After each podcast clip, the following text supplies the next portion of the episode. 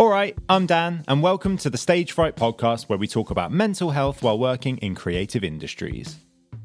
Today is part two talking to Sam Tanner. You could be a great player and hmm. just be in your room all your life until you're 60 and you never get your break. Or you occasionally say yes to things, maybe you're a little bit out of your comfort zone, and that would be the difference between you doing those gigs and the other gigs. We start by talking about his journey getting into session work As quick as the door opens, Yeah. it shuts again. and getting to play alongside your heroes. I was lucky enough to play with Jeff Beck. And his Jeff Beck story is hilarious. Ronnie Wood's another funny guy as well. I was lucky enough to play with him with a Faces gig. We talk about being more creative in the early hours. two, three in the morning, there's no pressure to get anything done. It feels like the whole world's asleep and it's just you with your creativity. And the all important C word. Because there's always exposure gigs, isn't there? Charity gigs. There's always speculate gigs. to accumulate, isn't there? You Yeah. feel like sometimes you're speculating all your life. Musical job roles. People don't tend to take you seriously unless you're earning loads of money or you're really famous. And you go, well, there's a whole different level underneath that. And the importance of a producer. in life, you need a producer, Yeah. not just in music, but in Yeah, any, any element of life. life. Yeah. You just need somebody going, no, it's done, finished. This is the Stage Fright podcast.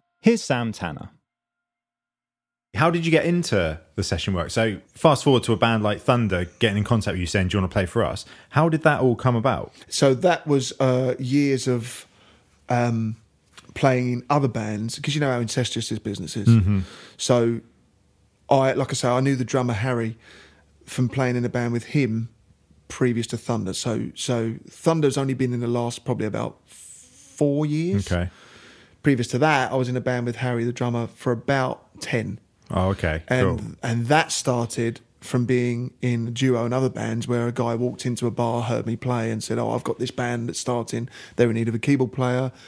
Come along to this rehearsal, see how it goes." And the rehearsal went well. I'd meet Harry and a couple of the guys, and then that would, you know, Yeah. eventually it roll and spiral, and then skip forward. So Danny, the, the the singer of Thunder, became the manager temporarily of the band I was in with Harry. Oh, cool. So for a few years, he for a couple of years, I should say, he was married. He was married. He was married to us. No, for a couple of years, he was the manager of, of the band, persuaded to be the manager of the band, Yeah. and then uh, for one reason or another, that that didn't that, that stopped. He, he got too busy or whatever Mm-hmm. it was. And then later on down the line, they're like, well. We're starting to. We're, the first tour I done with Thunder um, was something called the PRS tour, the Please Remain Seated tour. So they're a hard rock stand up band. All their Yeah. gigs are renowned for everybody. There's no seats. Everybody's standing up. They've got the, the tank tops on, wristbands from the 1980s, Yeah. long grey hair, you know, and they're, you know, they're all like extras out of Whitesnake. Yeah. They're all wanted to, you know, jump around and, and, and Thunder always make, you know, make jokes about all this all the time. They're always a very fun stand up, you know, Great. raucous band. Yeah. But this particular tour is where they wanted to do like a reissue or a, a, a revamp of an album or a few songs from their previous Mm-hmm. albums, um, where it was uh, seated, so it's more acoustic. Cool. So that instead of the big raucous electric guitars, it would be a bit more piano and acoustic, and it'd be a bit more everybody, and, and literally everybody sat down.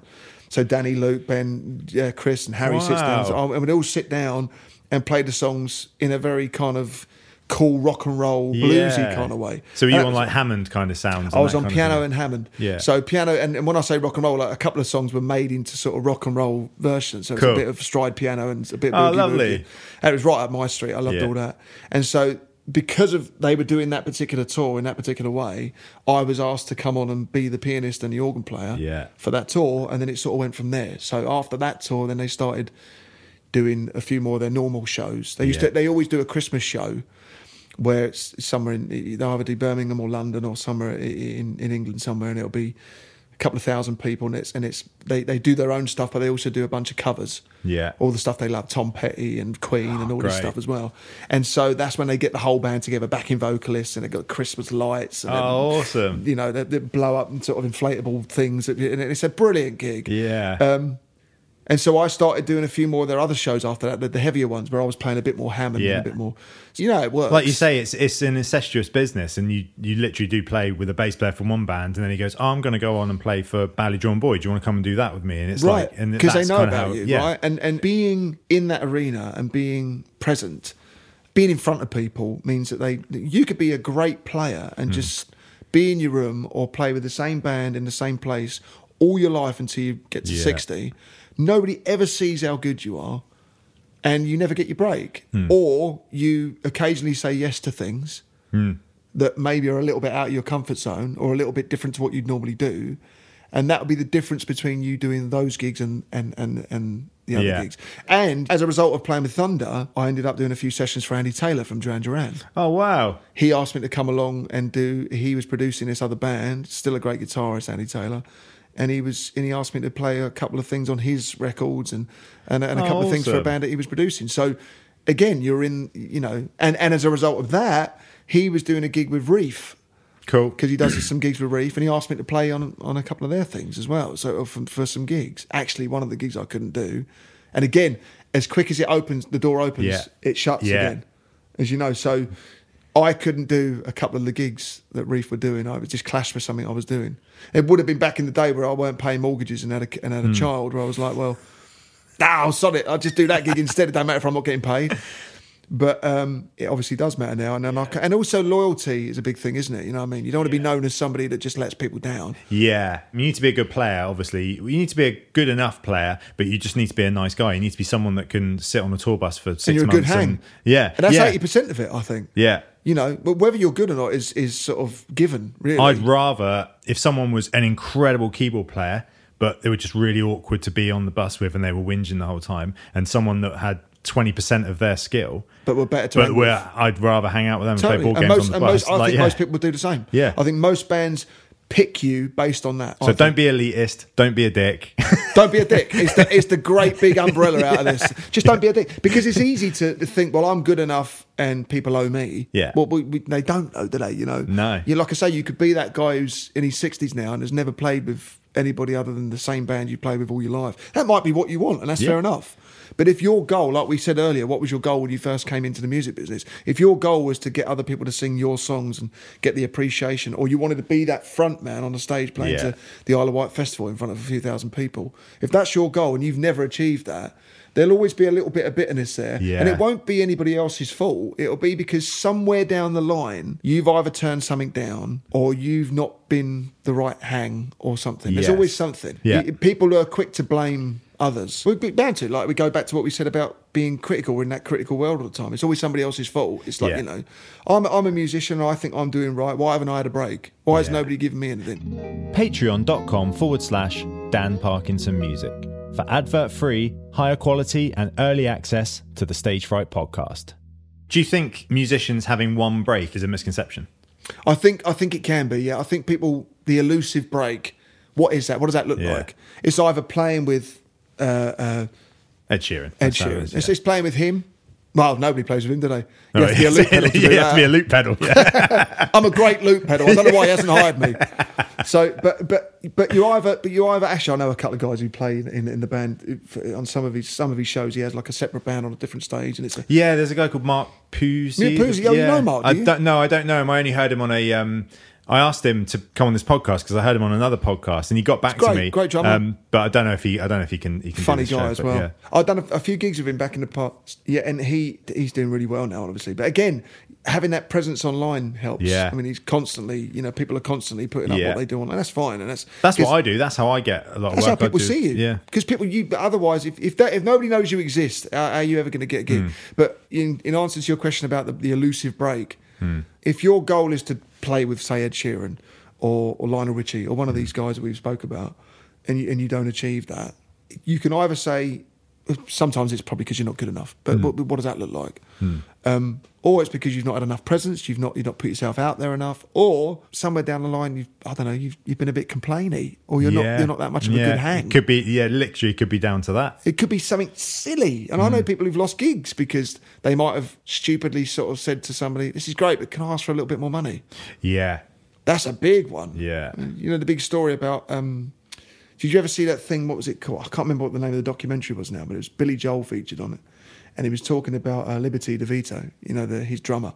Oh, um, it's called Hired Gun. Hired Gun. Hired Gun, yeah. You remember that? Amazing. Right. And do you yeah. remember the bit where Liberty was on Hard Times? And he played in Billy Joel's band for, I don't know, 30 years or Yes. something. And, and he just, one day, because he knows Billy very well, they're obviously toured together for Yeah. 30 years, are very good friends.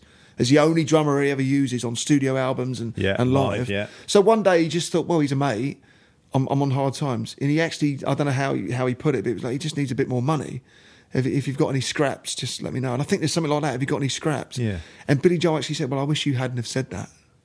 And as a result of that, he didn't he didn't use him anymore. The guy that he's known for thirty years. he was driving and sort of thought, "Oh, we haven't done any Billy Joel stuff for ages." And then on the radio, "Oh, new one, Billy Joel and his new band," Yeah, and, he he's like, "That's used, it." and he hadn't used him. Yeah. because of, because he just thought whether you can call it overstepping. Is Mm. it overstepping to ask a mate? But at the same time, the the ethics still apply. Even if you're mates, you know, Mm. it's still a business, even it's still a are- business. yeah. I mean, I would never dream about asking anybody I've ever worked with for for for for more money. If some of the bands would go, good, good, well done, Yeah. good. Are you getting this over? Yeah, well, one more for level. You know, but but in all in all seriousness, if if you're in a good position and you're getting regular work and you're playing the gigs you want to play, why why muck Yeah. around with that? Well, what what is what else do you want? Yeah, that's an part of the extra fifty quid. yeah, You know, what, what's that going to do? Buy you a Ferrari? Yeah. You know, or, Yeah. or just know where you've got it good. And if you want something else, you know, just sort of back out politely or something if you want something else. I've always said it's like any relationship. If you're not happy, talk about it and sort of and try and get out of it. You know what I mean? It's Yeah. being a good hang, like you say, and being a proper person to hang around with and just not being a dick. just don't be a dick. Yeah. You know, I think that's that's really important. That's the, the main things I say on this podcast are don't be a dick. And the show's called the Stage Fright Podcast, whereas Yeah. actually being on stage is the least frightening part of Yeah. the whole, Mad, the whole it? career. That's it. It's mad, yeah. It's, we, we build it up to that moment, and then when you play the first song, it's well, oh, it's gone. Oh, cool. That's fair. That's done. It's gone, and and it doesn't matter who you play with. That could be, and it's amazing how they say never meet your heroes. I'd done gigs where a couple of the singers I really love and admire, Paul Carrack, Mick Hucknall, all these people, Yeah. I've grown up listening to, and suddenly you're playing with them, and you know Paul Young and all these people that, and, and you think, I hope they're lovely because if I shake their hand and they're a bit of a dick, It'll ruin it. it ruins my I, ne- I, I never want to meet Nick Cave. right. If he wants to do the podcast, sure, I'll have him on. But- Absolutely. but if I met him at a gig, like I just don't want him to be a dick. I don't want him to be horrible. I'm sure he's not. I'm No. sure he's lovely, but No. there's So if that you come worry. on in, Nick Cave, there's only one piece of advice I can give you, mate. Don't be a dick. don't be a dick. All right, Dan's a nice guy. You know, so just just be a nice guy. You started somewhere once. You know, but it's you know, I, I believe I believe that fully though, and, and and there's certain people that I would say are dicks, and there's certain people that are lovely, Yeah. and it just all it does is, is it increases your admiration for them. Yeah, when you when you go, oh, do you want to do this gig? Such and such is on it. Such and such is on it, and this is on it, and you go, oh, great, cool. They're got- on this it. is Great. this is this is going to be one of those moments. Oh, you dropped something there, mate, clang. But I was lucky enough to play with Jeff Beck, cool. and it was at a big rehearsal, and everybody had played. So there was Nik Kershaw there, there was uh, Mark King from Level Forty Two, there was Mick Hucknall, there was Paul Young, there was Paul Carrack. Absolutely heavyweights are there. You know, they're coming in. You're in the house band, and you're playing, and you're learning all these songs. That I just want to do my job. You know what I mean? Yeah. And uh, Jeff Beck came in at the last knockings of the rehearsal. He was a bit late, and he turned up in this um, jeep, old battered old jeep. The boot fell open, and his guitar fell out. I thought he'd broke the headstock on it. Honestly, his ass was hanging out the back of his combat trousers. Wow. And he walked in. He plugged the guitar in to whatever amp was available at Yeah. the time. He went, and it, the whole thing fell. Woo, fed back like this. It was like, oh, what am I doing? And he unplugged it. And, and anyway, he plugged it into another amp and he started playing. That was, it was just so, it was so Normal. haphazard and normal. Yeah and it was just and, and he was a lovely guy. And and we sat and spoke. He sat on a drum kit. We had a break. We all sat on a drum kit where jeff dunn was was sitting. And he sat there and he started playing I recognise that beat. And everybody was standing around him having a chat to him, and he was saying how he was quite instrumental in the writing of Superstition by Stevie Wonder. Wow. And if you think about that riff, but don't don't don't Yeah. don't don't don't, it's it's very it's quite a Jeff Becky kind of riff. Yeah. Only when you look back, but he was saying that there's a story, and I don't. Who knows if it's true? Yeah. I believe him because why would you say that? He could pick anybody, and he picked Stevie Wonder. I don't know, whatever. Yeah. And it might somebody might say, "Oh, you believe that crap," but it, honestly, it was just the point is he was talking about it. and It was fascinating how he was playing this riff or something. Stevie walked in. And went, hey, what's that, man? I don't know. That's my greatest Stevie Wonder impression. what your podcast uh, listeners can't see is me sort of doing this with my head, Yeah. yes, yeah. which makes it even more I'll pan your voice at that if you can, yeah, yeah, yeah, yeah. It's just it's better. But uh, Yeah, what's this? And, it, and and and apparently that was what developed the uh, superstition thing. Wow. And I bet he talked about it like it was just blase, like he was talking about a mate. Right, and that's Like, my point. yeah. Is that he, he he wasn't sort of being all elitist and hi, I'm Jeff. You know, and you know, this is how I wrote this thing with Stevie Wonder, and you know, you're not worthy. Why are you in the same room as me? Yeah. He was just like, yeah, whatever, what you want me to do? You know, my ass is hanging out my trousers. You know, what, whatever you want me to do? You know, I'm a legend of guitar, and you know, I look worse than you do today. He could have walked down the street and one in 10 people would have probably known who he Oh, yeah. was, but and everyone else would just be like, You know. Oh, the thing is about Amazing. Jeff Beck and, and Keith Richards and uh, Ronnie Wood is I always found that they went to the same hairstylist. yeah. That sort of black spiky Yeah, hair. yeah. It's like at some point it's like that was a trend they wanted and they never moved out of that. Yeah. It's Yeah. like no, that's us, that's our signature look. There's a Yeah. barber somewhere just That's cashing in on that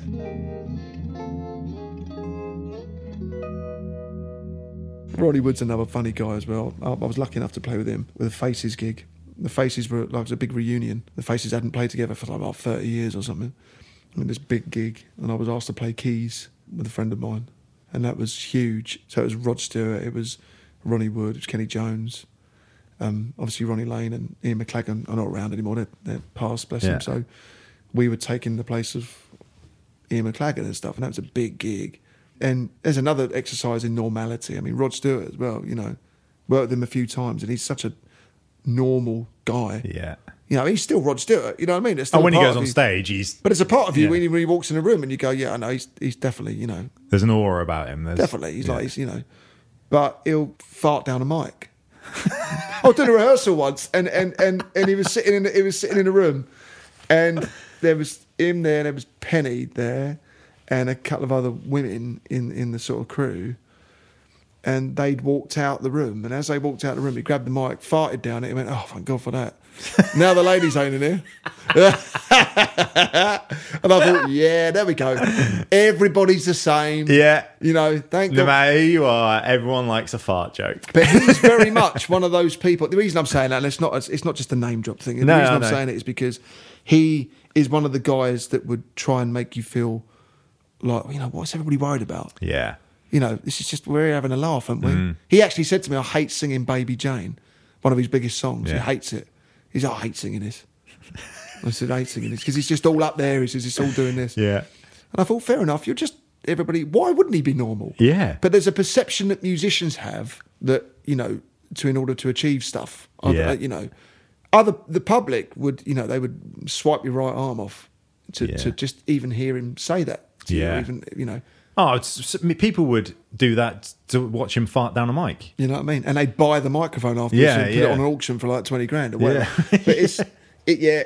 I don't know. I, I think the more elements you can find that are normal in in the music business that make you feel like you're because everybody does the same thing. Yeah. Everybody's felt the same emotions at some point in their career. And as long as you can find that level, get to that level, be a good hang, it's amazing how different it feels mm. after a few times of playing with these people. Yeah. If that is what you call a lucky break, great. I mean, I've I've been lucky enough to play with a good few people over the years through one means or another, through through knowing that person, like we said earlier, it's an incestuous business, and because I've played with him, he's recommended me to them, and then they've seen me do it, so I've done these gigs, and because I've been lucky enough to do that, it's amazing how normal the whole thing feels once you've done a few gigs. Yeah. There's a great leveler sitting at a table and eating, and or, or changing in the changing room and. You know, seeing somebody's saggy ass or something like that, you Yeah. know what I mean? Or, or somebody, just, you know what I mean? It's just like, well, you go, well, you know, everybody's a sack. And so It's a job at the end of the day. It's It's, just a job like any other and job. we're lucky enough to call it a job. Yeah. and it's very rewarding. But it's you know it's it's a job, and a lot of people who probably listen and and, and like I say, there's a separation between us lot that do the music and, and have these all these perceptions of, of what it should be and all our goals and achievements and what, what it should look like, and then you've got mm. this other side of it, but the public are just like, oh, you do music, that's fascinating, it's amazing, or or or you do music, it's a bit oh oh. What do you Oh. do for a real job? What's your proper job? Yeah, because Wow. they can't see unless you're earning the same as Rod Yeah. Stewart and Elton John and all these people. They can't physically see how you can make money from it or make a success. To we say, Yeah. not even money. To me, successful in music is just being you're playing music and you're being paid to either play your songs or you're being paid to do music. Yeah. you're already successful then. I did a solo podcast that went out. Well, it went out today, but for the sake of the edit, it went out last week. Yeah. Oh yeah. yeah. I heard that was great. Yeah. and uh, someone asked, I do questions on the end of that, and someone asked, um, "What's being successful in the music industry?" And my first honest answer was, "As long as you're happy doing it, that's a success." But it is, yeah, because there's measures of success that you can. That you know, somebody thinks success for them in music is being on the X Factor or Mm, yeah. being on the TV. And Yeah. That's the only time you've reached your goal.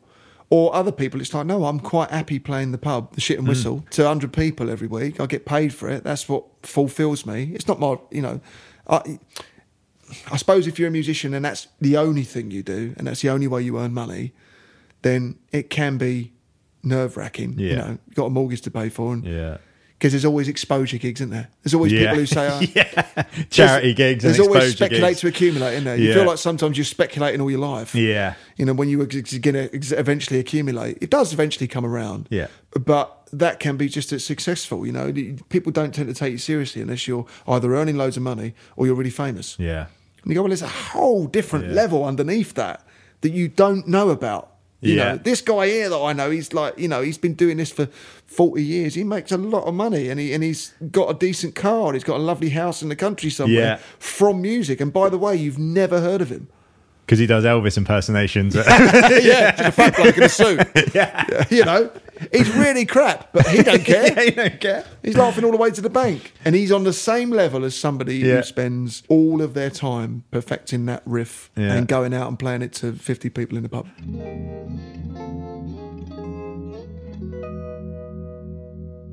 All right, I'm just going to take a quick break from the show to tell you about my Patreon, where for the price of half a coffee a month, you will get early, ad free versions of the podcast in a higher quality, as well as a load of behind the scenes photos and audio that I've been told to say are NSFW. Which I don't know what it means, but people have it on their OnlyFans accounts. Apparently, I, I, I don't know. I've been I've been told that. Uh, Patreon.com forward slash Dan Parkinson Music. You can also get the app on your phone so you can listen to my voice wherever you may be. My Patreon has a pay what you can scheme where all tiers are the same. The aim of this is to have more Patreons paying the smaller fee a month and not pricing people out, which in turn will pay for the show and help it run and run until the end of time. anyway, let's get back to the show.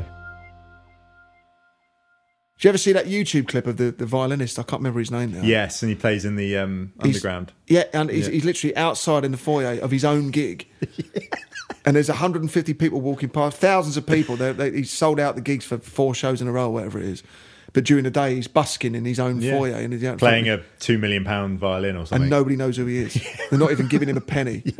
You know, don't. It's a perception. yeah, yeah, If you put yourself in situations, if you're a band that plays on the telly, you're a great band. yeah. But if you're the same band that plays in the shit and whistle, You're for some reason, good. yeah. Yeah. Because you're playing in there. Yeah. That's public perception. That's Yeah. not necessarily musician perception. no, no, not at all. You know, Because we know, because we're we're in the deep with them. We're, you're in it, and you're criti- and you, you've got that critical thing where you sit there and you you could be the guy sitting in the shit and whistle, listening to that band, Yeah. and going, he's shit hot, and nobody in here knows about it. That thing he just played there is very difficult, and the guy who's trying to chat up that woman at the bar, he don't, no, he don't give a shit. Don't give a shit. Nah. Sweet Caroline. That's Yeah. all he cares about. You know. So I think I think if you, I suppose, in a nutshell, if you can somehow eh, adopt the mindset of not giving a shit Hmm. more times in your life, no, within reason. I don't mean being a horrible person. Yeah, yeah, I mean, um, in terms of how how you let it affect you. yeah, If you can do that, you'll be a lot happier yeah. and quicker. I find that a lot of the stuff I've been offered over the years has come from me taking a little bit of a back seat.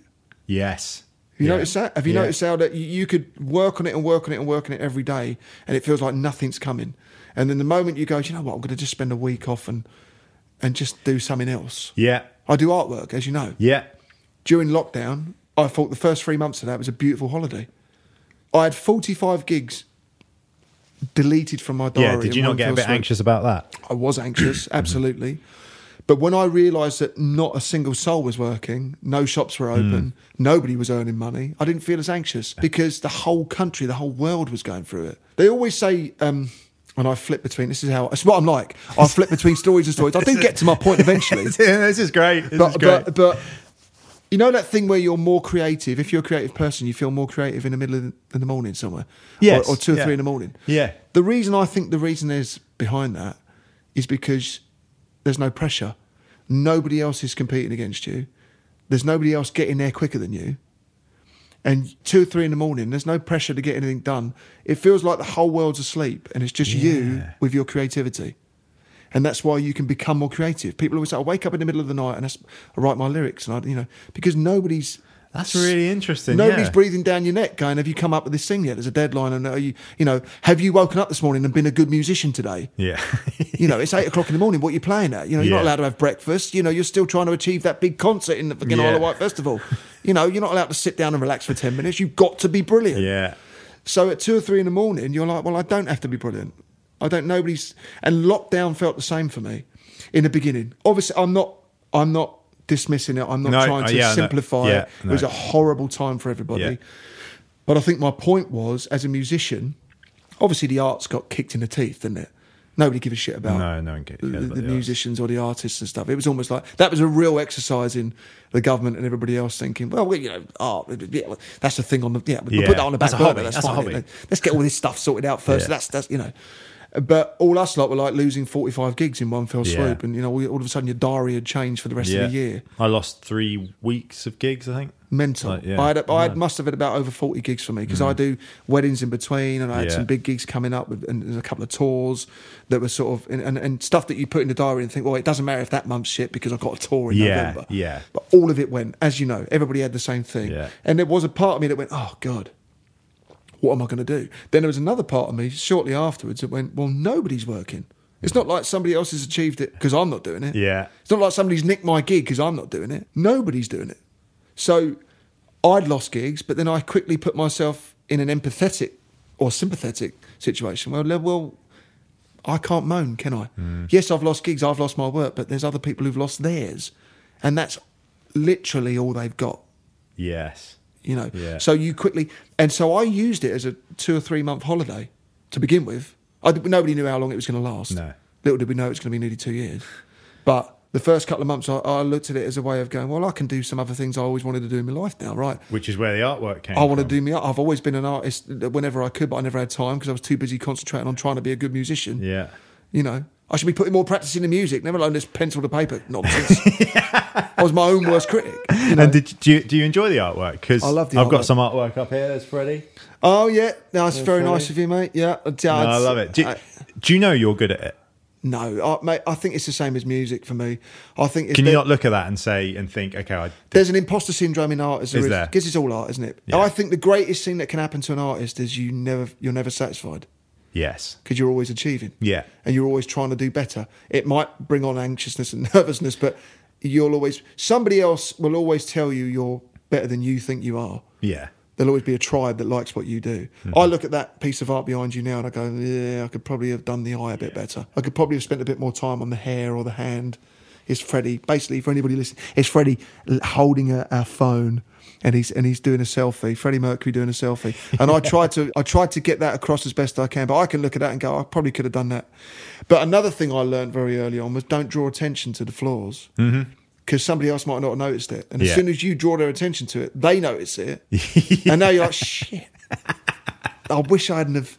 Anyone that comes in the studio now is going to go, oh yeah, look at the hair, look at the hair. on Yeah, that." yeah. no, no, no. Now I'm like, now I'm like, if I, it's, everybody, have you noticed that when you're mixing a record and somebody comes in and um, you think you've got a great mix up, and as soon as one person walks in the door, the mix completely yeah, changes. because you're almost hearing it through their ears. Exactly. I wonder what they're thinking about this. Like Yeah. even like like my wife can sit behind me like when I'm mixing something, and I'll go, "Oh man, the snare drum is too loud now," and only because she sat like she, She doesn't wouldn't know. notice it. No, she doesn't know. But again, that's that perception of between you as the musician and the public and Yeah. their perception. You think in order to make that sound better to them, without respect to your wife, it's not a musician. No. Right, so she probably wouldn't know the intricate details of what that meant. Oh, she might do. I don't know. I'm just, I'm just. But there's lots of people who don't. But you somehow there's a mechanism in your brain that thinks that's what they're listening for. Yeah. If I don't make that sound correct, it's going to completely Yeah. ruin the song.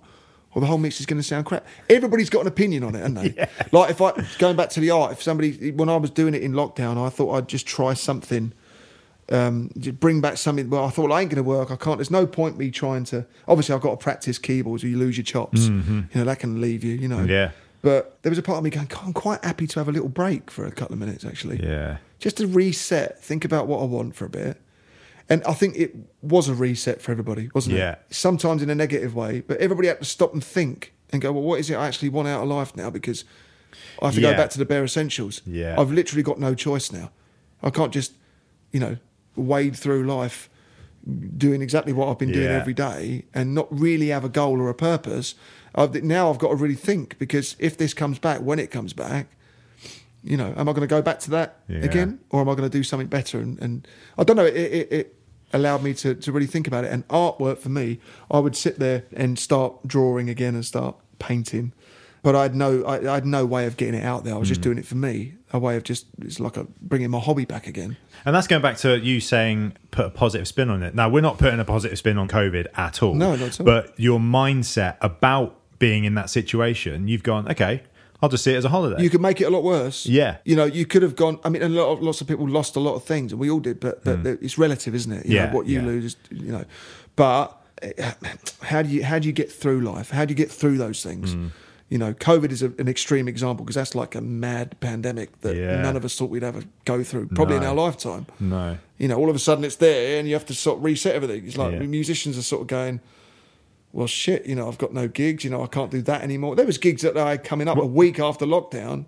I had to ring them up and say, I don't think this is going on. Oh, that'd be fine. We've only got about 100 tickets to go. I said, you're not going to sell them tickets. I'm telling you, this is getting bigger. Mm. Yeah. And we have to cancel it. And, and then you think, well, when's that ever going to come back? And you'd be worried about, I don't want to get this. And when you're younger and your parents say stuff like, oh, you always got to have something to fall back on, and you start thinking, oh, what have I actually got to Mm, yeah. fall back on? I've never actually Like, concentrated never on my done B that plan. yeah. well, because my, my old man would have probably said, if you're planning, if you've got a plan B, that means you don't really want plan A to work. That's a good way of And I'd be like, it, okay, but that all that means is I've got to put even more effort into plan A, Yeah, and yeah. still not have a backup. Yeah. You know, so a mate of mine said to me the other week, actually, in a band I'm in, he said, I don't want to be a 60 year old guy wearing a bow tie playing some function for a wedding that nobody gives a shit what I'm playing. Mm. Nobody cares about what I'm playing. And I'm ignored. Whereas I can play at that gig the next week and everybody's listening to me. And I feel like I'm I feel like I'm doing this for a reason. Yeah. He said, but I'm worried that if I don't change something now, that's exactly what I'm going to be Yeah. when I'm 60. He said, because, I, because well, none of us have real pensions. Nah. As a self employed musician, Nah. you've got to create that. As a self employed anybody, you've Yeah. got to create that pension. Our You know, pension is selling gear when we're older. Absolutely. and they wonder why people have vintage gear. Yeah. It's like, you can't afford to pay the rent. Why have you got a Fender Rhodes? Why have you got this guitar? Oh, because later on down the line, darling, you know, we're going to uh, we're going to can sell live this. a couple of weeks off that. Yeah, yeah. Going to sell this and buy some more beans. Yeah. You know, I, it's it's a, it's an illusion that we give ourselves, is it? It's it's well, one day we'll get something from Yeah. this, Yeah. and I think because we say that, that's why it manifests. That's why imposter syndrome and anxiety manifests because you think to yourself, now I've got to achieve it. What happens if I don't? Yeah. And so you think, well, if I'm not good enough, that's imposter syndrome. Maybe that's why I'm not achieving it. Yeah. You know, or uh, you know, I'm, I'm anxious now, and I- now I feel like I can't. I, am not quite good enough to to play at that tour. And you know, uh, you know, I thought I was a, an half decent sort of blues jazz piano player, but you soon learn that you're not that good when you play. You're sitting in at a Ronnie Scott's jazz gig. And know. the pianist on before you is is incredible. And, he's like, oh, nine. shit. Yeah. yeah. You know, you go, oh, right, I'm done. I'm done now. I'm he's finished. nine and dressed like Elvis. I knew I should have been a garbage man. yeah, You know, and that's fair enough. Uh, we've all done jobs that we probably didn't want to do. Yeah. That I've done job. I've worked in jobs, labouring and, and whatever it is. You know, just and and stacking shelves and you know, it's like the typical musician CV, isn't it? Yeah. When, when you start, everybody does these kind of jobs. Not anymore though. You know, I'm eight years old. I play bass like you know Yeah. James Jamerson, and I've just I've got been- 200 million Likes. TikTok followers. Yeah. Like, Yeah. I'm fine. you know, what is stacking shelves? What is this weird phenomenon? I was delivering pizzas. That was my thing. Yeah, everybody. I mean, everybody's done it. Yeah, it's right. Quite liked it. It's a job. Why not? You find something in it. If you're that kind of person, you find something in it to enjoy, Yeah. don't you? But Yeah. but there is always going to be something burning in you if you're a musician.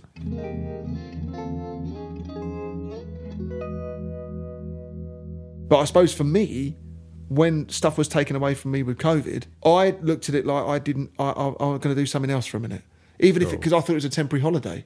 If Yeah. holiday's the right term, of course it's not. Yeah. But for me, it was like I'm just going to take a break. And this is where I'm going back to my original story, which is because I took my eye off it for a bit, I was offered all kinds of stuff. It was mad how I suddenly wasn't concentrating.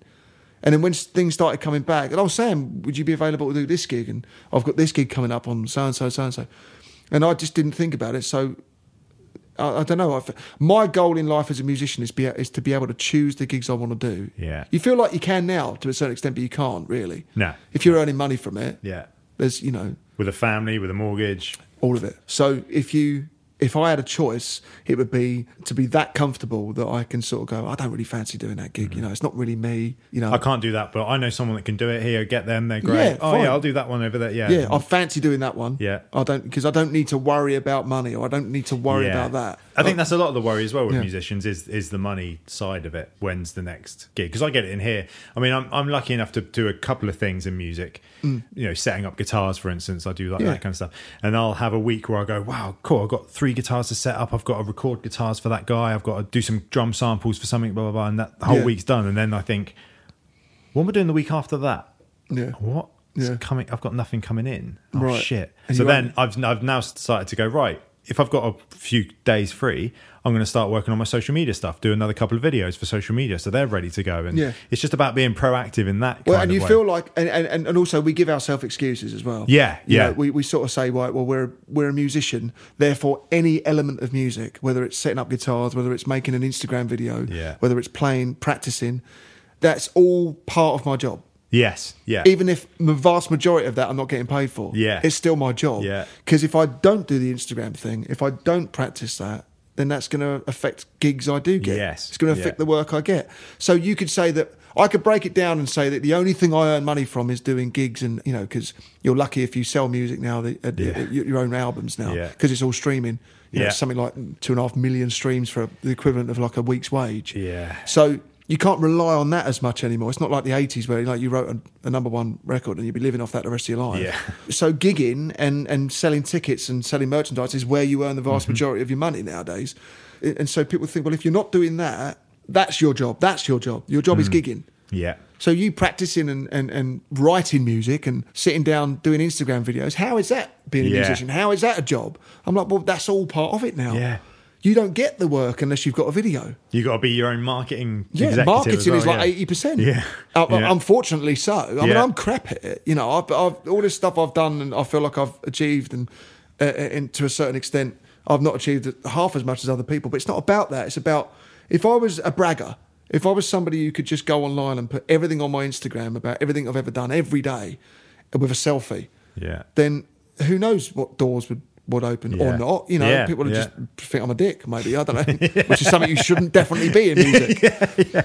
But there's a certain element that people don't take you seriously unless they've seen that you've got a few thousand likes or validation on, on, Yeah. on social media, unfortunately. But what do we do? Do we complain about it and go through the old school way and just hope that we get something? Or do we just bite the bullet and go, well, Just get on with it and like you're doing these podcasts and stuff, it's the right thing to do. You know, doing, hmm. you, you're putting stuff up every day that uh, showing stuff that you work as a working musician. Hmm. There's lots of work that people do that they don't get paid for. I get quite anxious when I don't put stuff up as well. I think, oh, I haven't put anything up for three days, but I don't want to put up too much because then people will unfollow me. And it's a weird It's a weird mentality thing, to get yeah. into that. Totally. And I start catching myself thinking like that and thinking, A mate of mine, Why? like, D- D- Steve, who runs the Brother Strut band, he's the he's the leader of the band. He does all the marketing, and Yeah. Brother Strut has. We've got I don't know something like it's, close to something. It's been like 150,000 followers on Yeah. Facebook over the last sort of 10 years or so, and that's all down to obviously the content Mm-hmm. and obviously the, the stuff that we we play as musicians and being a good band. Yeah. But a lot of it is down to the marketing and, and how much you're in people's faces, Mm. how, how many times you're in people's feeds. And he's very good at that. And when people good at knowing think soul funk, the first thing you want them to be thinking is Brother Strut. It's like an SEO on a Google Yeah. search engine. You got to be at the top of the tree. Yeah. How do you achieve that?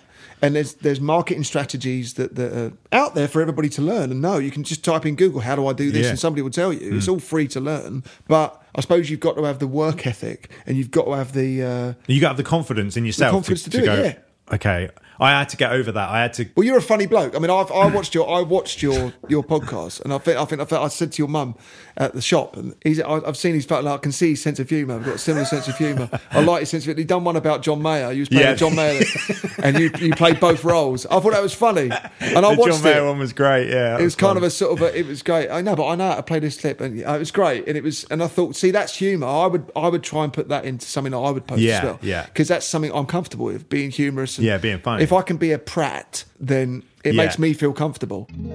Patreon.com forward slash Dan Parkinson Music. I was going to ask about you being a dad, actually, if you wanted to talk about that and Yes. touring with. Um, this isn't one of the questions. This was just something I wanted to ask, but I didn't know if you wanted to. That's very nice. Well, uh, do you know what? It's the it's the hardest and most rewarding thing all at the same time. I love it. I've Is always it? wanted to be a dad, I suppose, and we're very lucky that we were able to have a baby last year. She's nine months old now. Wow. And- Have you been out on tour while? Not yet. No, Not I've yet. I've Are you dreading that? I've had a couple of I've had a couple of things offered to me, but I've purposely gone. Look, you know, I want to be in this baby's life Yeah. for a bit. I don't want to just up sticks and say, right, you know, Yeah.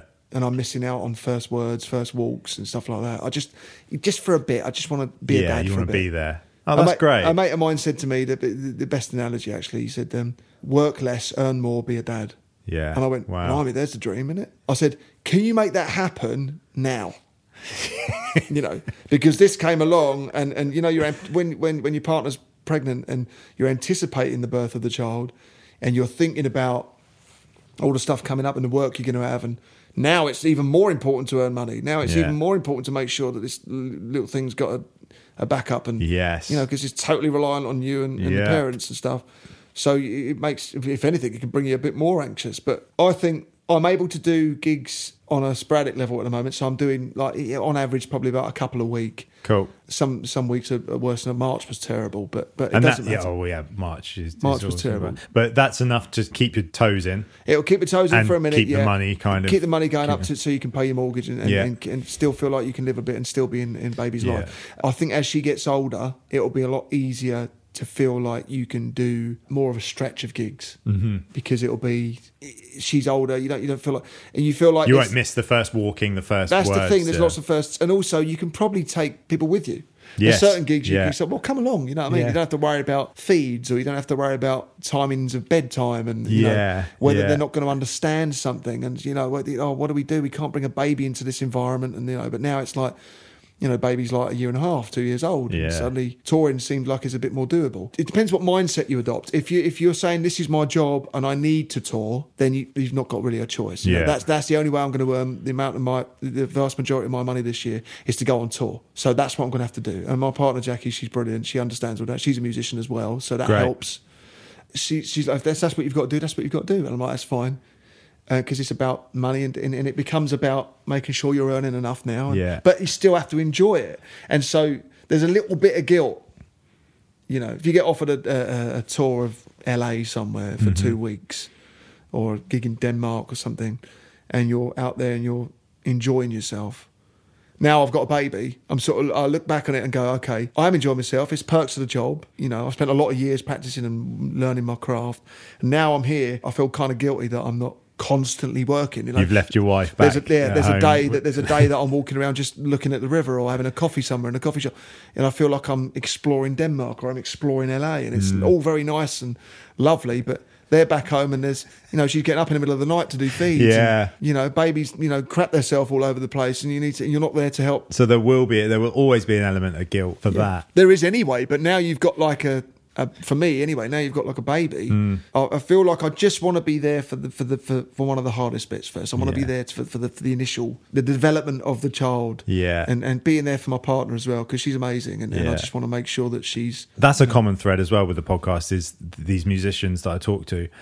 They've always got a supportive partner or a supportive family with them that say, Really "Yeah, go helps. on, yeah, yeah," and Yeah. that really, It really, you either get, you can either get somebody who doesn't work in music, and they'll never understand Hmm. what you do, and they'll never understand why you have to spend till three in the morning mixing a snare drum Yeah. in the studio in order to get that song out there by that date. Yeah. they'll never understand that, but they understand that that's what you do. That's you know, I just don't get involved. They do their job, you do your job. Yeah. Or you get the people that are musicians, if you're actually lucky enough to be with somebody who's a musician as well, and they totally understand what you're doing. Sometimes that can be a hindrance. yeah, I've never been out with a musician. So I've been with two. know. So so Jack, my, my Jackie who I'm with now, she's a musician, but she works with choirs. So she she Oh, runs lovely. choirs, and she's the MD of choirs down in Devon, and she runs two really sort of successful, very good community choirs, and that's her job. So she so Great. largely works two days a week. Great. So she does Tuesdays and Wednesdays, and then the rest of the time's her own, which is fantastic. She has to make arrangements and stuff. Mm. Yeah, She's yeah. like- in the studio we've got in our garden now. She's I've halved it. She's got her bit to do her bit. Oh, I've got my great. bit Awesome. and so she can make arrangements. So there's elements to her job that she has to put in, like ours. We can gig and just say that's our job, and then when we come home, we stop being a Yeah. musician for the rest of the week, Yeah. or we have to keep making sure those gigs come in. So you have to keep doing stuff in the studio. You have Yeah, to stick, keep doing stuff. Just keep doing your social keep being media. in people's minds and stuff like emailing that. people, going, Right. "Do you need anything doing?" It's right constant. now?" It's Yeah. 24 hours, and she understands that. I have been with people in the past that have gone, well, come on. Yeah, come on. No, it's five You've done your gig now. now, Yeah. it's- You've done your gig. Let's, let's go home. Yeah, You're let's- let's go to well, that I restaurant, need to you stay know. and network a little bit. Like, Why don't you want to go on holiday for the, Yeah, this year? It's like because my gig's social, and then you know I come home and I've spent that that's a horrible thing. That's a horrible feeling of when when people say, "Oh, um, we're getting married next July. Do you want to come?" And you think, I, I, "If I can, If I, can, I, then you miss out on everything. yeah, you miss out on so much stuff." We're doing this thing on Saturday night because most people work like Yeah. nine to five, and they, Yeah. their Saturday night is their big blowout night. Yeah. They get pissed and they're having. A, and well, I can't. That's my premium night. That's the night I have to Yeah. be. That's my work night. I'm free Tuesday. yeah, Tuesday. Monday's good. Two in the afternoon. Yeah. Amazing. So so I'm lucky enough, I suppose, to, to, to have a lot more time at home with my partner and my baby as a musician, because musician allows you to have that. It brings Yeah, that. yeah. Um, That's part of the payment, isn't it? You get Yeah. sort of more And the late nights. and the, yeah, yeah. You're late used to them a bit. yeah, You know, I mean, you don't get bet. any more sleep than you ever did. No, I bet. But it's you're kind of a little bit more tailored to it, I think. Yeah. But yeah, I'm glad I've, I've I've got the opportunity to do that. But when you start looking at okay, I need to pay this and I need to do that, and we like I say, we only moved into our house two years ago. Yeah. and and there's still stuff that we want to do. But nine months of that was Jackie being pregnant, and, and now another nine months of that is baby being here. Yeah. So it's kind of uh, we've had about So I bet that wasn't a stressful time for you not guys at at all. all. About four months to do everything in the house. So people come in and we're like, no, sit down if you can find a seat. And Sit down on the boxes. It's yeah, fine. it's fine. It's, you know, we still, we've only been here two years. Like two years. Surely you've decorated your kitchen. Well, not really. Nah. So, but I think people forgive you. I mean, and you know, we're not sort of students, musicians Yeah. anymore. You know, it's, nowadays, if you know, if you if you want to work in music, there's a way of achieving that and having a, a normal, decent Yeah. life. Um, but once you've got it, you've got to maintain it. yeah, that's the hard bit. You know, You can get one great gig, but then you got to keep getting more. keep going, yeah, or at least not be precious enough to think that you only need the great gigs. Yes. Just Again, going back to you know, it- it's not just one break; it's a series of little breaks that Totally. kind of get bigger and bigger, and smaller and smaller over Yeah. time, and then bigger again. And you know, But kind of works sometimes your that. achievement is I just want to play to earn money. Sometimes Yeah. I just do the bread and butter gigs. Sometimes Yeah. I don't care. But we're playing a wedding this week. I get to play with my mates. We're getting paid well. Yeah, you think, oh, if I do three weddings this week, that means cool. I don't have to work in February, which February's shit anyway. So yeah, yeah, that's fine. And it gives yeah, you a little no. bit more time to work on that song you've been thinking about in the studio because you haven't got to worry that week. All those hard drives of unfinished songs that that you'll never show anybody. yeah, that you'll never. You know. Is that song done? Nah, nah. I've just got. I've got to lay down the drums yet. Yeah, Oh, and then I've got to mix it, and then yeah, probably be another five years before that. Yeah, yeah, about five years uh, roughly, and then I've got to think about that for another five months and probably never release it. But yeah, yeah, yeah. so you know, welcome to my world. Yeah, welcome. And then when I release it, I'll get four views, and, uh, Yeah. and that'll be it. And then on to the next one. I'm selling it for about 75 pence. Yeah. Nobody will buy it. Yeah. Fantastic. What are we doing this week? Yeah. You know, I, I agree. I, I agree. It's, it's such a weird bit. When you break it down like that, it's such a weird game we play, isn't it? But yeah, yeah. At the same time, we'd never change never it. change it. Nah, never change it.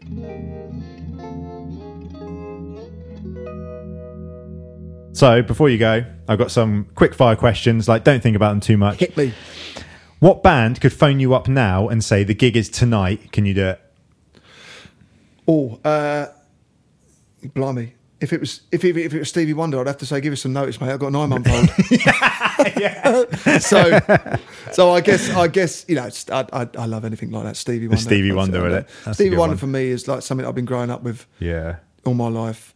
Uh, Donny Hathaway. Right, mate, yeah, maybe not a gig. Maybe if he just came in the studio now and went, let's have a jam, and he just yeah. got behind the kit, you could just. So I'm just having lunch, mate. What you, Yeah, yeah, yeah. yeah. Well, you- you know, Give it what half you- an hour by law, mate. What, we're you- allowed. you're, you're, you're a monster. What are you doing? You know, God, I've just put the toast on. You know, sorry, mate. No, I've just got to change a nappy. Yeah, No, I, yeah, yeah. no. I think, I think absolutely. I think there's certain things in music that you want to achieve. Some of it's money, some of it's certain gigs, but sometimes if i i the greatest achievement is experience of Mm. any of, of something, and if you if you can sit in a studio and one of your favourites sits next to you and plays, Yeah. and and you know Stevie Wonder's. It sounds a bit cliche to say. He, he's become a cliche over the years. Everybody Mm. says Stevie Wonder because he's like a legend Like John Bonham. like anybody. Who's your like- favourite drummer? John Bonham. John Bonham. Yeah, you know what I mean. You know, so I so I feel like, but it's genuine for me. You know, it, there's. I went to see him a couple of times, Stevie.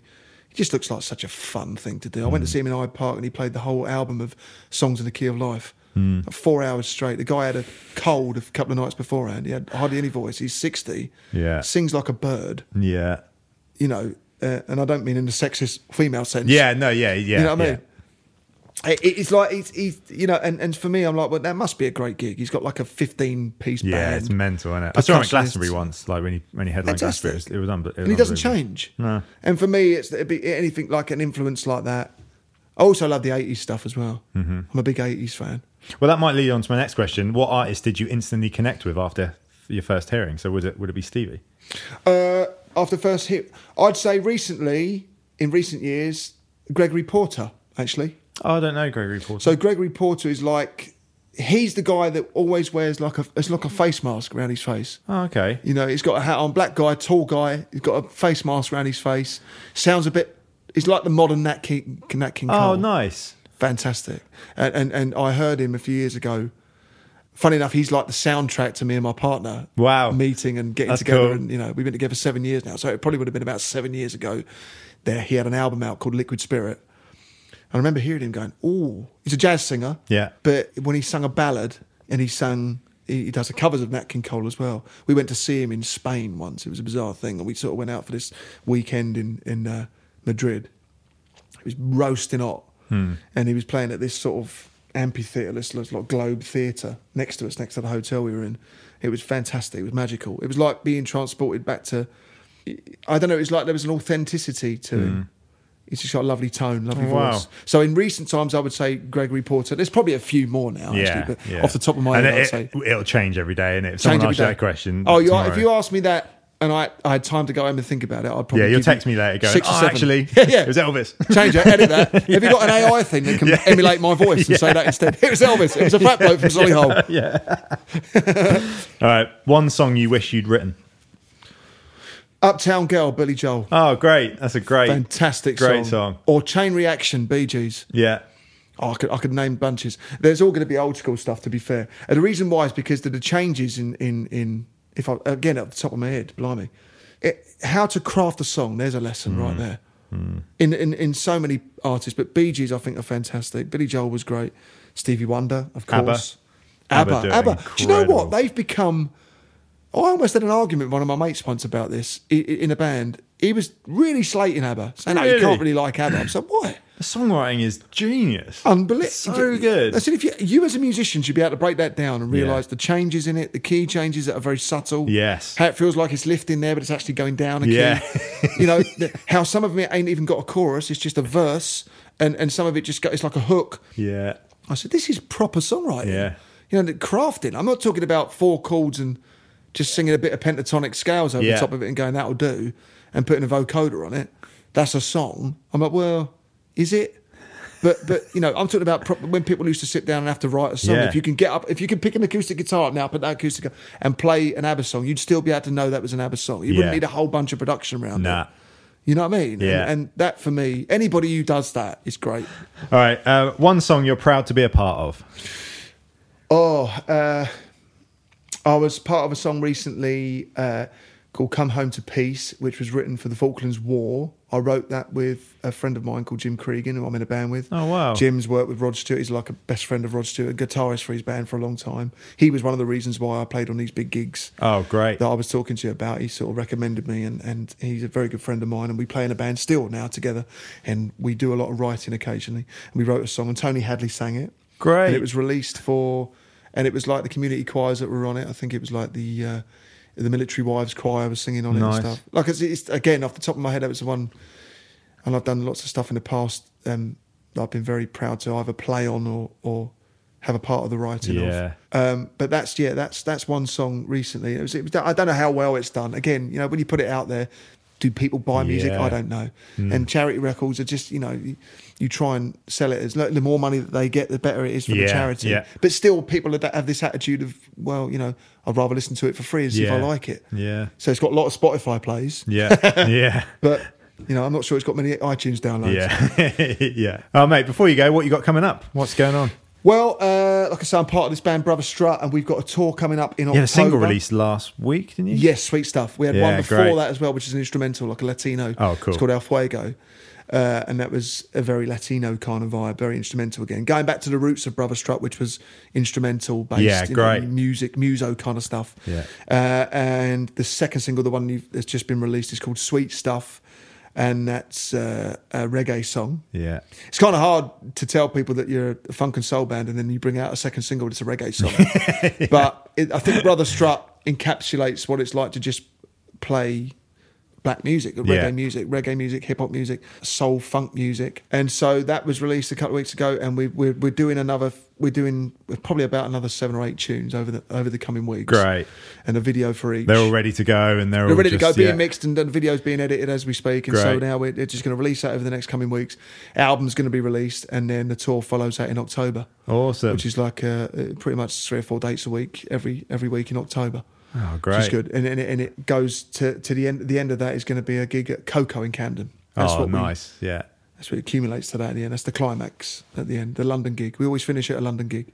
Uh, but, du- but before then, it's just, um, you know, working, doing some function stuff. I've got a few sessions to do. Mm-hmm. I'm writing some songs at the moment with a friend of mine for, for a decent artist. Um, hopefully, we get that pitched and that's all good. Mm-hmm.